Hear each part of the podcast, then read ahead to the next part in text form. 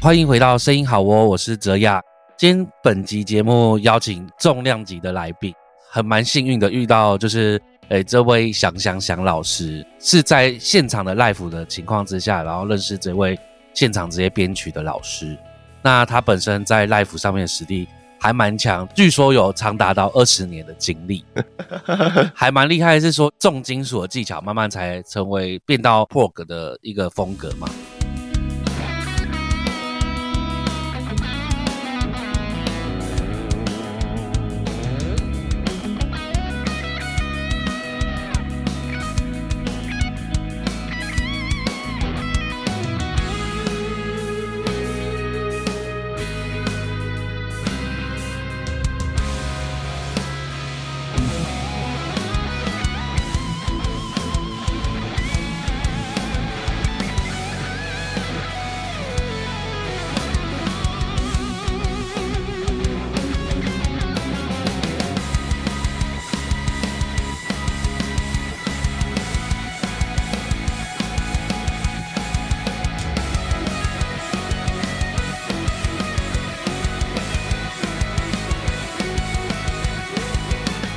因为会认识的是，因为大家观众有听过，就我之前有在参加港中岸两岸比赛词曲创作的时候，遇到想想想老师。那其实现场以上的歌曲都是直接就是想想想去编的嘛，对不对？那对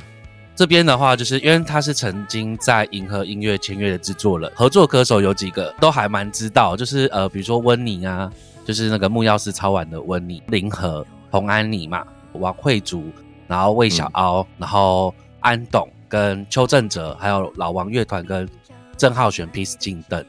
那就是我们先欢迎他，让他自我介绍一下。大家好，我是香香香，目前的工作就是音乐的事情，包含的所有几乎所有音乐的事情，就是 live，然后编曲、混音、制作、配唱，然后吉他教学啊，或者编曲教学。这一类的，然后演唱会配唱是指录音的那个配唱，录音师。呃，配唱是指配唱制作人，因为我也有接，就是帮人家带歌手，对，就是去录音室来教导说他怎么唱。哦，对对对对对，所以基本上应该全音乐制作都会了，包含广告编曲，然后广告配乐，然后戏剧配乐。对，就是大概大概对，就是然后拍。可能之前还在公司的时候，还包含艺人栽培。哦，了解了解，所以就是大概就是可能想得到，除了唱歌之外吧，除了唱歌之外，对，除了唱歌之外，所以有考虑过可能自己出来。没有没有，我唱歌太难听了。了解了解，这边的话就是哎，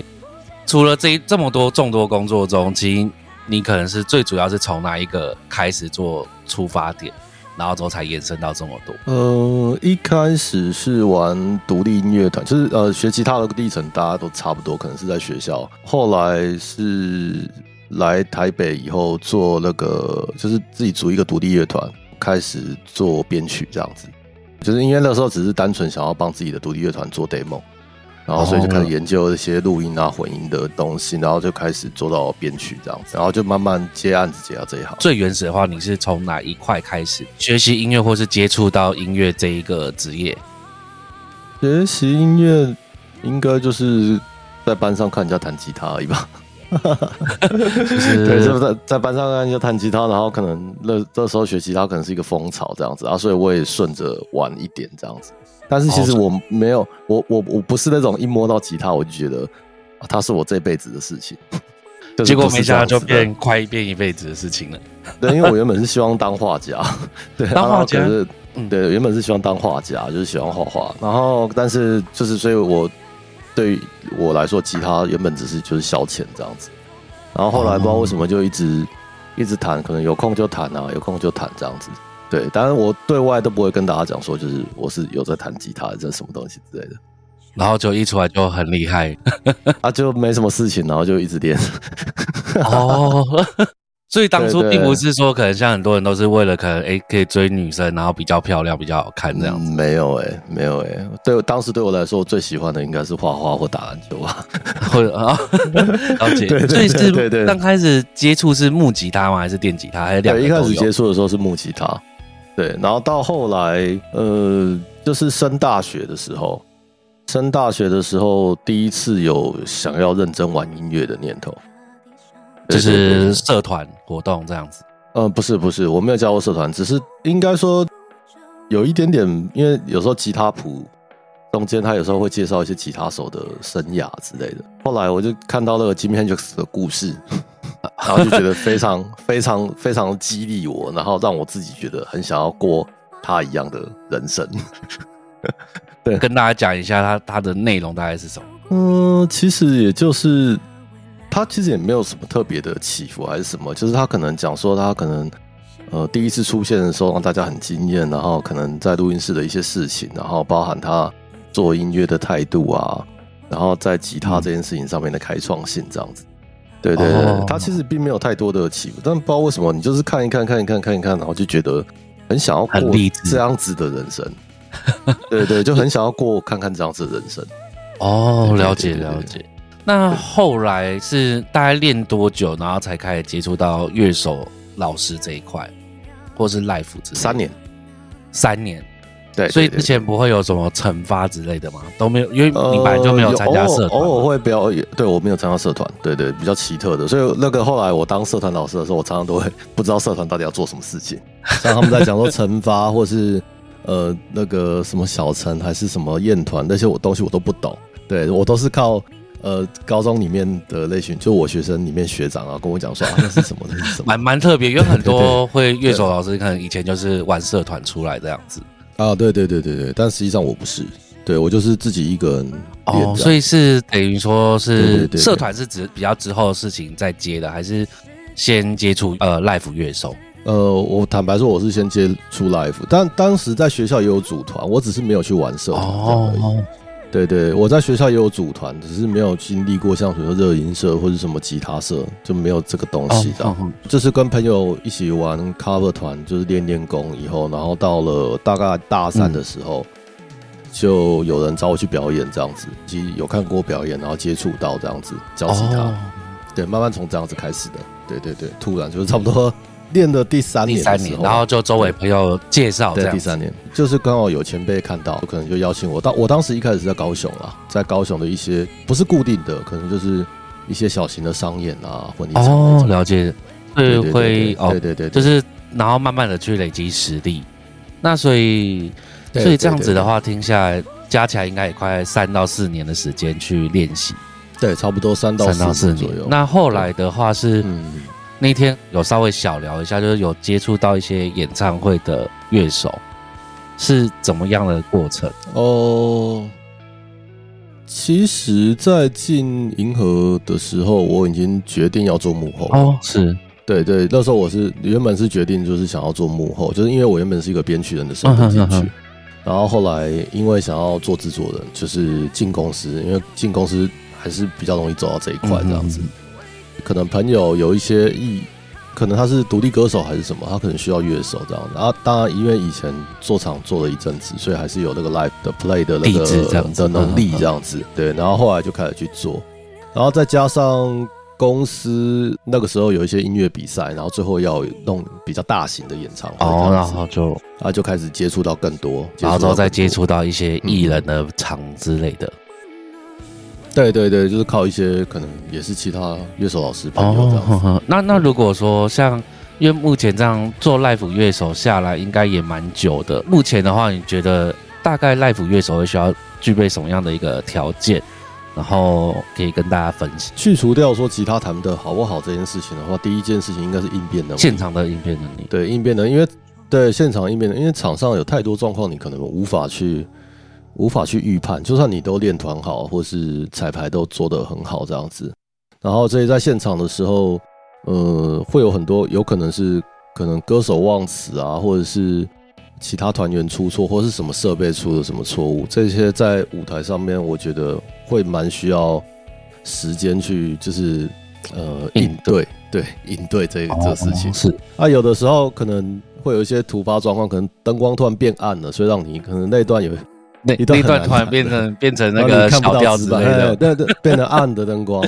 对，就是你你可能你没有办法预判说你是在一个灯光很美好的状态下去哦弹琴。就是可能会环境让可能比较不方便，可能或者是让你可能要去应变这段你要弹什么样的旋律。对对，有可能你原本是预备好一段很夸张的，可能双手点弦之类的，但是因为灯光一样你看不到，所以就是你可能要弹一些别的，也 就是你可能要稍微谈一点别的，这是有可能会发生的。哦，对，这是有可能会发生的。然后再加上就是跟其他乐手老师的沟通，对，因为每个人都会有不同的 style，但是大家都在工作，嗯应该说就是对事不对人吧。啊，难免有时候比较急的时候口气会比较差一点，但是其实这些都是应应对这样子。对对对，因为我曾经在嗯 live 啊，就看到有一个歌手，他可能对于他现场的要求很高，然后刚好你在台上，他就一直重复，哎、在你这一段不是这样子，然后就直接指导乐手这样子。坦白说，这个是难免的啦，因为毕竟毕竟乐手他不是乐团，有的歌手他会认为乐团是他的一份子这样子，那有的歌手的确就会觉得就是乐团就是乐团啊，我是歌手这样。有些人就真的把它当伴奏这样，对对对，但 但其实讲现实一点，的确是。的确，演唱会乐手其实就是伴奏。如果说真的歌手他本身有一点个人的的嗯意见的话，比如说像杨乃文，我大概知道，然后黄小琥，然后就是这些，他对演唱会要求乐呃乐手的要求会比较高。对对对，所以是可能有时候会有一点小争执。哦，了解了解。那除了像呃现场的 live 的话，呃技巧的演奏除外，那还有什么其他的应变能力吗？或是可能其实应该大致上是这样子，因为其实演唱会乐手他还是有跟着很多的工作人员，所以当然其实蛮重要，还是跟与人相处啦，对不对？因为不会像说自己乐团出去就真的只有自己乐团而已，可能你会有技师，然后呃个 PA 现场灯光人员啊，负责编排流程的东西，而且在现在演唱会乐手，你可能要再更注意，尤其是我是做嗯。band leader 的，就是乐队领班的，可能还要更注意演唱会的流程。他不是从头到尾都是把音乐 play 完就好了，可能他呃演到一半，可能歌手要要做一些小小的 bonus 啊，或是放放影片啊这样子之类的啊，你要去掌握一下。哦，就有点像是把它当成一出剧，然后这一段时候你要弹什么，这一段不要弹什么，这样子。对对，然后我什么时候该下歌，那个节奏、呼吸感才会对。对真的对对，哇，那真的很难。嗯那如果说这样子的过程中，呃，你最让你有印象深刻的是哪一件事情？就是可能会让你哎、到现在都还会很记得当初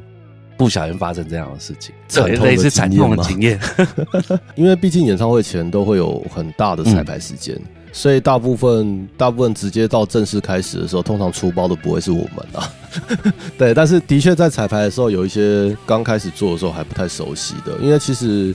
我好像做没几场演唱会以后就开始当 band leader，哇，然后第一次当 band leader 的时候有一点点紧张不熟悉，应该说有点太随性。因为我如果假设我是 band leader 的话，我前面会有一支麦克风，会对乐手讲话这样子。对，然后当然外面的人是听不到的。那所以在下歌前的时候，我可能会先说，呃，可能请鼓手老师先呃放节拍器出来，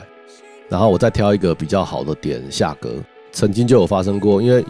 正常来讲的话，你在下歌前的话就会数可能一二三四，其实数什么都可以，你可以数一二三四，你也可以写，你可以你也可以讲 one two three four，、然后或者是一 n 二 n 三 n 四 n 这样子。对，但是因为当时我就是很随性，我常常都会不会从一开始，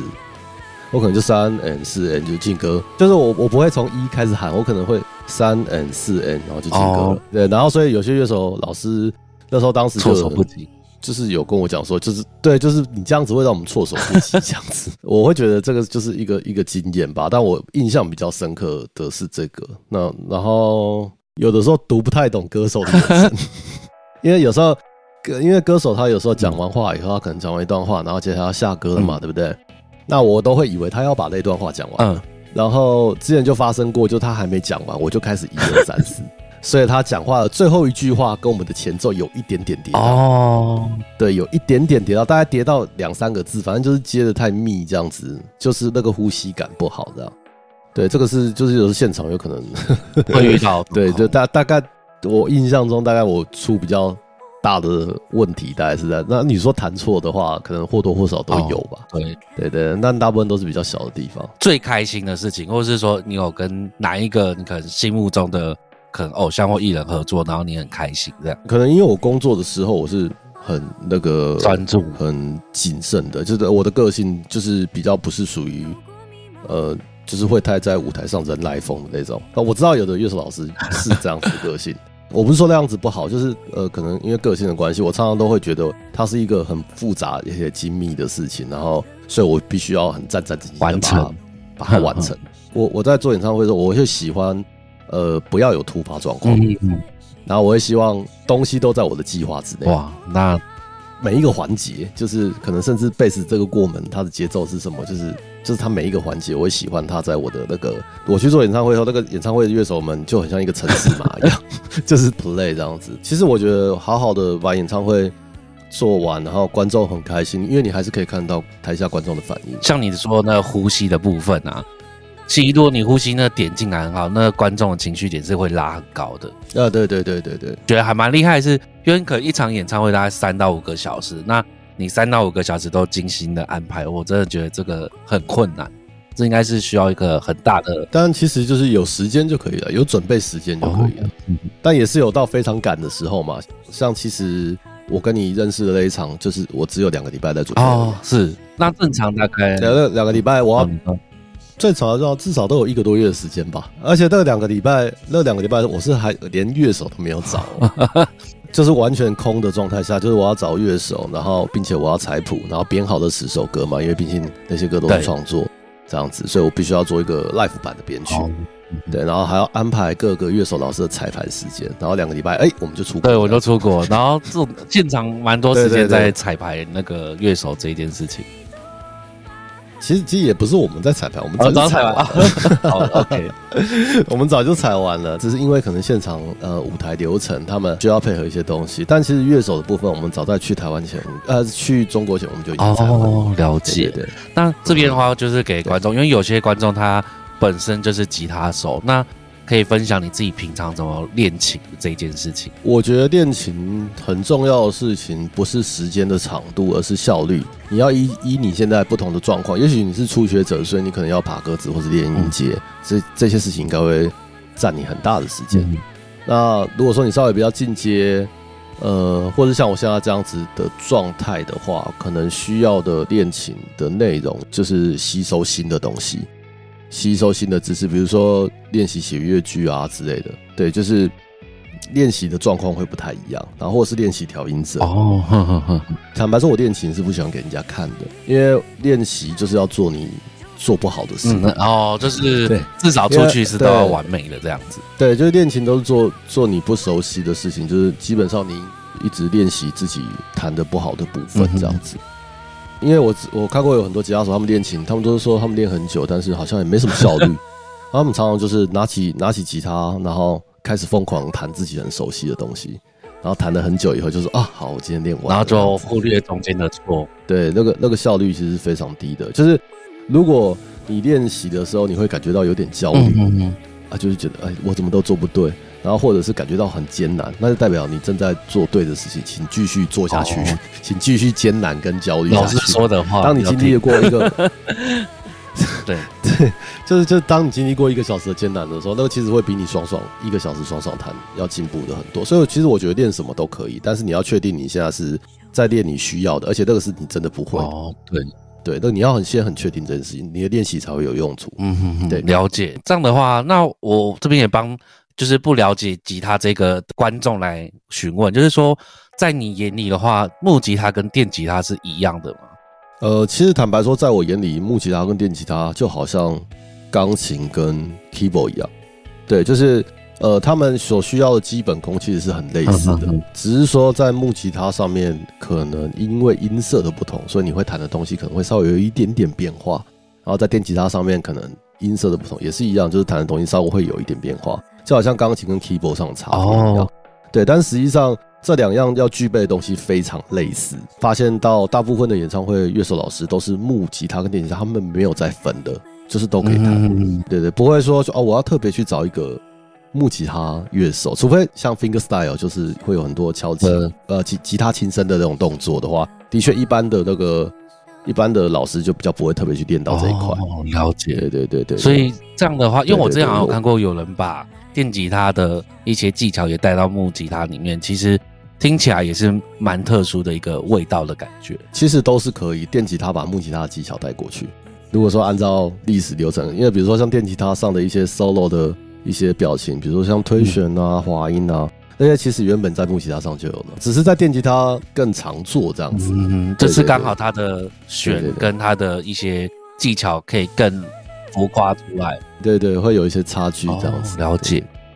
嗯这边的话就是那，因为我们刚刚有聊到说演唱会的部分跟一般表演，你觉得有什么样的一个差异？然后刚我们有在说，你会先准备乐乐谱的准备是呃每一个人的乐谱都要吗？还是说你可能只会准备一个总谱给大家看这样？对，我会准备一个总谱，然后彩谱这件事情是 band leader 应该要做的事情，就是你呃，我们不会说就只开一首歌，然后只讲歌名，然后大家乐手老师回去自己抓自己的部分。对，一般一般来说是不太会这样子，就是你 band leader 的话，本来就是要负责出谱这一块。那我们在出的时候是总谱，就是它上面是所有的乐器的细节都有。哦，对对，所以总谱常常都是细细密密麻麻的，它不会每一个小节都写嗯。对，就是每主歌有八个小节，那主歌八个小节是，呃，可能木吉他在这个地方是要弹指法的啊就是 arpeggio 这样子，那我们就会写在这个八小节的第一小节，但我们不会二三四五六七八小节都写说哦，他都要弹指法。哦，懂我懂。对，然后可能从第四小节的时候鼓要下，要下的时候是打什么呢？然后我就会在这个地方写下去。但是一下完以后，可能我在第五小节指示一下鼓要打什么节奏，但是我第六、七、第七、第八小节就不会继续写下去。哦，对对，就是他就按照着可能他一开始出现那个指示做下去就对了啊。有改变的话，我再写上去。哦，对，所以基本上是所有的乐器的谱都要写，包含 keyboard、贝斯、吉他，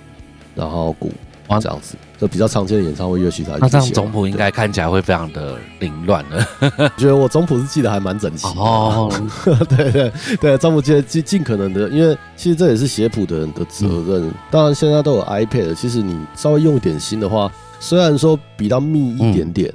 像之前我有看过黄宗岳老师的简谱，就是虽然很密，但是非常的整齐。那我看了以后就非常羡慕，所以就是我我后来写谱的时候，我也是要求啊，我我字要好看啊，然后呃上上下下不要乱七八糟这样，不要说原本贝斯写在第一行，哎、下一个小节突然写到第四行去这样子。哦我在写谱的时候，其实我会蛮注意这些小细节的，因为呃就很怕，虽然说有彩排时间啊，但是你你写谱的人如果不是很专注的话，你就会造成乐手老师的的麻烦之处。对啊，久了以后，可能人家就不想跟你合作。哦，对，也是一个对对对对，因为你你的谱看起来就很乱啊。对啊，那那如果说这样子的话，一般的表演的话会做彩谱吗？还是只有演唱会才会？其实我是一个很爱彩谱的人，那原因是因为我的记性非常的差。坦白说，我练琴过来，我我最不我很不会背东西。嗯，对，除非当然你说很难的歌曲，因为练了 N 遍了，你当然是练到背起来这样子。嗯但比如说像和弦进行，呃，六麦可能下边是四级这样子之类的，就是这种简单的东西，反而我都记不住。哦，是，对对，我反而都是那种难的 session，就是难的一些要对点的地方，呃，才会记得住啊。所以就是从以前嗯在玩独立乐团的时候，我就很爱写谱。哦，比如说我可能要去练什么歌的时候，或者交情有需要练到什么歌的时候，我第一件事情就是先写谱。如果说独立乐团的话，你是 play 你们自己创作的歌，嗯你们可以一直 play，一直 play play 到自己背起来，可能练团八次，然后去表演一次。嗯哼，那但是在演唱会的环境来说，基本上我们彩排时间，因为彩排时间会是成本，对，对对，因为彩排室是有一个呃，简单说就是不便宜的，所以我们会希望就是说彩排的时间越少越好。嗯哼，那彩排的时间越少越好，就是难的地方大家乐手老师搭一下，但是像简单的地方，比如像和弦进行这种东西，对，哪个地方鼓要打过门，这种比较简单一点的东西的话，就是记在谱上面，然后大家照着做就好了。哦，对对对就尽量简单化。因为像我觉得彩谱这件事情不错的点，是因为呃现在的人比较少，然后除非是在演唱会、歌手演唱会，那或者是说在呃音乐制作这一块才有可能做彩谱。我觉得这应该也是影响到你后来在做编曲这件事情会比较简单。就是习惯看谱了啦，习惯看谱。了解。那这边我想问一下，说那基本上如果说像呃演唱会或表演的时候，你都会带基本哪几款比较推荐的音呃效果器这样子？坦白说，我是以在效果器的器材来说，我是属于那种什么东西越新我就会去用它的人。像早期可能大家都是单颗效果器嘛，对，应该通常都是。呃，综合效果器开始慢慢变得慢慢跃入主流的时候，我就会直接开始用综合效果器。对，然后综合效果器再过来，大家是不是他们把综合效果器变成在电脑上的 plug in 了？对，然后我就会开始立刻用电脑 plug in 开始做场，因为我会觉得那个当然也是会先看一下他技术成熟了没有啦。对对对，是会先听他的演唱会的音色嘛，还是说？音色，对对对，演唱会的环境，然后或者是演唱会的环境，像比如说去国外的话，因为怕东西坏了找不到地方，找不到地方买，嗯。所以我会想办法让我的效果器简单一点，可能就是一台重效，就不会再带着电脑啊的一些东西这样。演唱会的状况不同，然后改变自己带的器材这样子。当然有比较推呃，如果说一定要推的话，我上一次在演唱会上面用的应该是这个应该老机子了，就是 Line Six 的 POD 五百叉，五百叉？对 但这个其实这台也不是我的啦。呵 对，就是这这一台，因为其实可以说，就是我平常接一些比较小型的商演还是什么的话，我基本上我都直接用手机当效果器。手机当效果器，对对，直接用手机当效果器。对，然后就是再加一个控制踏板，让我可以控制手机里面的效果器。哇，好好先进哦！这第一次听到，这我第一次听到因为其实手机你原本就会带着了，哦。然后你就只要再多搭一个控制踏板，然后这控制踏板非常轻，上面有八个切换这样子，然后我就是用它来控制我手机里面的效果器，然后送出去。哦，那那 PA 大哥每次看到都会觉得 很新奇。你带什么东西？对，你带什么东西？啊你的效果器呢？我说是手机啊，对啊，就是这个哦！你就接这个。所以它是手机里面就有综合的效果器吗？还是对对，它就是一个 app。当然，你手机它有手机自己的录音界面嘛，你还是要接着那个录音界面这样子啊。那听起来效听起来效果，其实我觉得只要用心调都还蛮好的啦。对，都还蛮好的。真的这这超酷的。比较大型的场子，我可能就会带那种硬体的重效，因为真的怕会出问题。嗯，硬体的重效，以前可能大家会觉得单颗效果器会比重效来的好听。嗯嗯，多这么多你经验的话，你觉得呢？我觉得哦，真的会有落差吗？还是其实那落差根本不太会影响到？嗯，应该这么说吧。其实我认为什么东西都是有差的，但是那个差距是不是很容易被弥补起来？比如说我用这个单颗，然后跟我用一个软体效果器，那软体效果器比起这个单颗来说，可能亮了一点。嗯，那但是在混音的状态下亮了一点，我们可能就是 EQ 高频往上拉。就好了。对，就是对，就是它有的有些时候差别是可以你在后置中很轻易的就可以去补足的。哦，所以所以也不用到所以买到那么贵之类的。对，然后当然还是有很多人，他还是就是真空管音箱的的信奉者，嗯嗯，但是他 play 起来，可能他长久以来的习惯就觉得这样子才是电吉他的声音。对，但是必须要说的是，用电脑 plug in 这件事情，在国外可以说是非常的常见的，就是甚至是拿电脑的 plug in 来做专辑，哦，就是是是非常常见的一件事情。国外很多在制作音乐上面 sense 真的非常够，有时候他会用很简单的东西就可以创造出很好的。对对对，对，因为重点就是最后的结果嘛。对对，最后结果只要是好的，那中间的过程是什么都不重要。真的，就像我们可能都会喜欢买一些有的没有的，然后再把它组装起来，变成一个好的声音。对 对，对对，类似像，当然我自己当然也是有收集一些单科，但是那个就是纯粹是，哎、展示品。他我工作的时候，其的工作的时候其实好像也没有用到过，就是就是。因为对我来说，如果说做编曲的话，当然最简单就是 plug in 嘛。对对，就是直接开一个 plug in，而且我调调什么东西，它就会是什么声音。了解，我可以直接用我现在听到的声音录进去，但是你玩音箱就不是这么一回事哦。玩音箱的话，可能呃会有麦克风，对，那麦克风怎么收之后过都会声音都会变，都会变都会变。对了对，只是那个变化比较厉害的录音师，他可能就会找到你要的变化这样子。哦，就可能本身他自己也是吉他手，或是知道你要的痛是什么。对对对，所以其实如果说你是玩真空玩音箱，就最原始的状态下，其实那个是状况，其实是变音是非常大的。啊，还有对，录音师他用什么麦？麦克风收？对，那如果说好，那这边也顺便帮忙问一下，就是说，那如果在自己用 plugin 的话，你会推荐哪几款的 plugin 当做呃电录电吉他这件事情？我目前最常用的是，因为前一路这样走过来，换了三四个以上了吧。对，然后所以我目前在用的是两款，一个是这可能不太好听，叫 Mercurio，就是它好像是一间俄罗斯的公司，然后它出了一款呃只模拟一台音箱的 plugin，就是他那一台 plug 那个 plugin 里面只有一台音响。对对对，Euphoria，对，这个是好像跟摇头丸的还是什么迷幻药的英文是一样的，Euphoria，E U P H O R I A 之类的。然后另外一个是那个 Neuro DSP 的，这是一间这几年很夯的一间 plugin 的公司。嗯，然后他出的有一款叫做 Pliny，他是一个前前卫的那个吉他手。然后简单的说，就是有点像签名系列一样的一个，就像那什么 Waves CLA 一样的意思。对对，没错没错，就是像这种东西，因为 plugin 现在也是可以挂名的。对，对吼，然后所以就是他代言的东西，然后他这两个我都蛮常交错使用的。我之前有跟翔翔翔老师有稍微小聊过，就是你会比较喜欢简单的方式，然后来去制造出不同声音。像你刚刚说只有单个音箱的话，教大家怎么去调，可以调到一些想要的声音，比如说可能 clean tone 啊，或者是破音之类的。其实这件事情会看你呃基本的 sense 是怎样子。现在重效的那个 range 可以说就是无限大，嗯，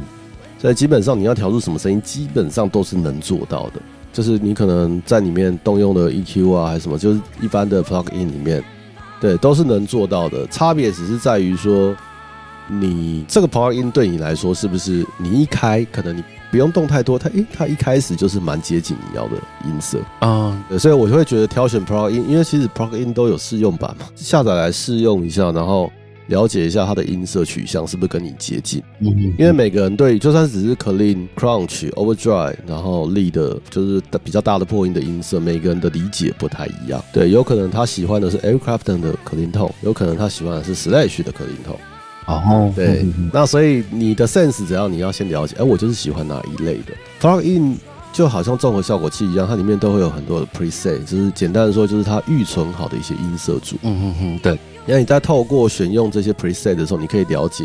这间公司它在设计这这个 plug in 的时候，它希望呈现出怎样子的音色。你从它的 preset 里面是最容易了解的。哦，一个小，所以就是当你开始转它的 preset 的时候，嗯，你发现它的 preset 跟你想要的声音差别太大的时候，那你就不要选这个 plugin，你可能会花很久的时间在上面才找到要的音色这样子。哦，对，所以你要先立足在一个你可以做很少的修改就可以就可以开始工作的状态。嗯哼哼，了解，对对对，因为对我来说效率非常重要。因为根据我每段时期喜欢听的东西或喜欢的吉他音色都会不同，嗯哼哼，所以有时候当我觉得，诶，的我的喜欢的东西感觉已经换了，嗯但是现在这个 plug in 没有办法满足我，我就会换。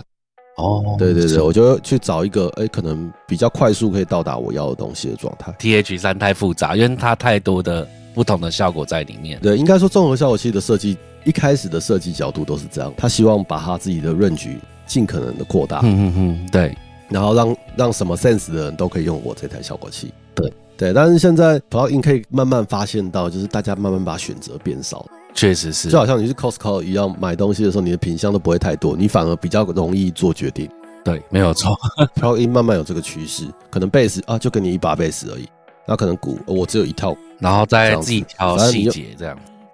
对对对对，你再自己下去调细节这样子。如果说像一般初学者想要练习的话，有推哪几种吉他？可能是或是怎么选选购指南之类。呃，可以分别讲木吉他跟电吉他这一块。木吉他的话变音比较少，所以选择起来是比较简单的。就是比如说，坦白说，第一层还是预算啊。哼哼哼，是然后接下来就是木吉他的话比较简单，就是像我挑木吉他很简单，比如说我今天预算是五万块，嗯，那我可能就走到乐器行里面，哎，接近五万块的木吉他全部拿出来，然后我一把一把弹一遍这样子。哦，对，我在选择的时候其实就是这样的，木吉他真的是选择起来比较简单，因为它变音比较少，你当下弹就是它这把木吉他本来的音色。嗯哼哼，对，唯一的变音就是它可能拾音器的音色可能不太一样。哦就是有些木吉他是可以直接 line out 出去的嘛。对对对，然后它有可能那个地方会不太一样，这样子。呃，会有一些比较工业性的选择，比如说它可能琴颈没有弯啊，琴颈没有变形啊，每一格没有出现死点之类，就是延音变得很短这样。哦，对，这些就是比较属于工业上的问题啊。如果可以的话，也是稍微检查一下这些问题啊。要买回家的时候先检查嘛。买呃没有在乐器行的时候，其实就可以检查了。哦，在乐器行的时候，你可以请店员帮你检查一下看看。然后对，现在的乐器行都是服务态度都蛮好的，对，就是他会帮你检查这样子。对对，呃，电吉他的话就变音很多了，怎么说？它的变音是因为电吉他有非常多的硬体设备，比如说包含拾音器的配置对，单线圈啊，或是双线圈啊，然后摇座的配置，嗯。可能有的是固定的，你没有办法做摇座的站音，然后有的是小摇座，哎，你只能往前压，就是简单说只能把音高变低，嗯。然后有的是呃可以往后拉的，可以把音高变低，也可以变高，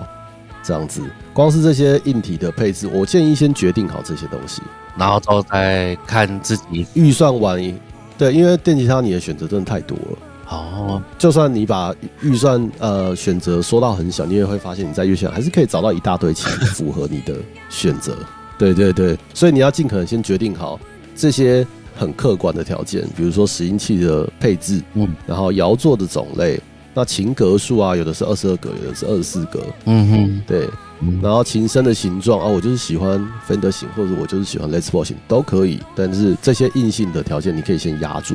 因为不然的话，你你一到乐器行里面看到茫茫琴海，你的你脑袋常常都是会会一片乱，就你会不知道自己要什么，最后在一个很迷糊的状态下，买了一个自己也不知道是不是喜欢的琴回家。哦，对对对了解嗯了解。好，今天听了蒋翔翔老师的分享，其实会有很多是之前没有想过，然后也没有遇到过的事情，然后对于未来可能想走这一块路的，有一个蛮大的一个方向跟指标。本身蒋翔翔老师也有自己在外开课，呃，比如说像你刚刚说的社团课，然后有自己开一对一的课程嘛，然后也有啊对在对对教别人编曲。这边的话，就是如果说大家诶希望是想想想老师教的话，其实想想想老师就在台北，那他可以到时候我们下面会贴一个粉砖。那如果有兴趣嗯想要上、呃木吉他、电吉他编曲课程的，有教混音吗？啊，有有，有嘛？然后混音嗯课程，然后甚至你想要可能哎学一些 live 的东西，也可以直接找想想想老师。然后想想想老师好像平常有时候六日会在华纳微秀那边去表演嘛。呃，很偶尔，现在因为疫情的关系，很少了。对对对对对，比较少了。对对对。就是如果说大家有兴趣的话，我会在下方我会贴一个链接，然后就是想想想老师的粉砖，那大家都可以去研究看看这样子。感谢您收听声音好哦，还没有订阅的朋友，请按下订阅按键，并给我们五星好评。我们每周六的中午十二点会上新的一集，最新资讯请追踪我们的 IG 及 FB。谢谢大家，大家再见，拜拜。拜拜。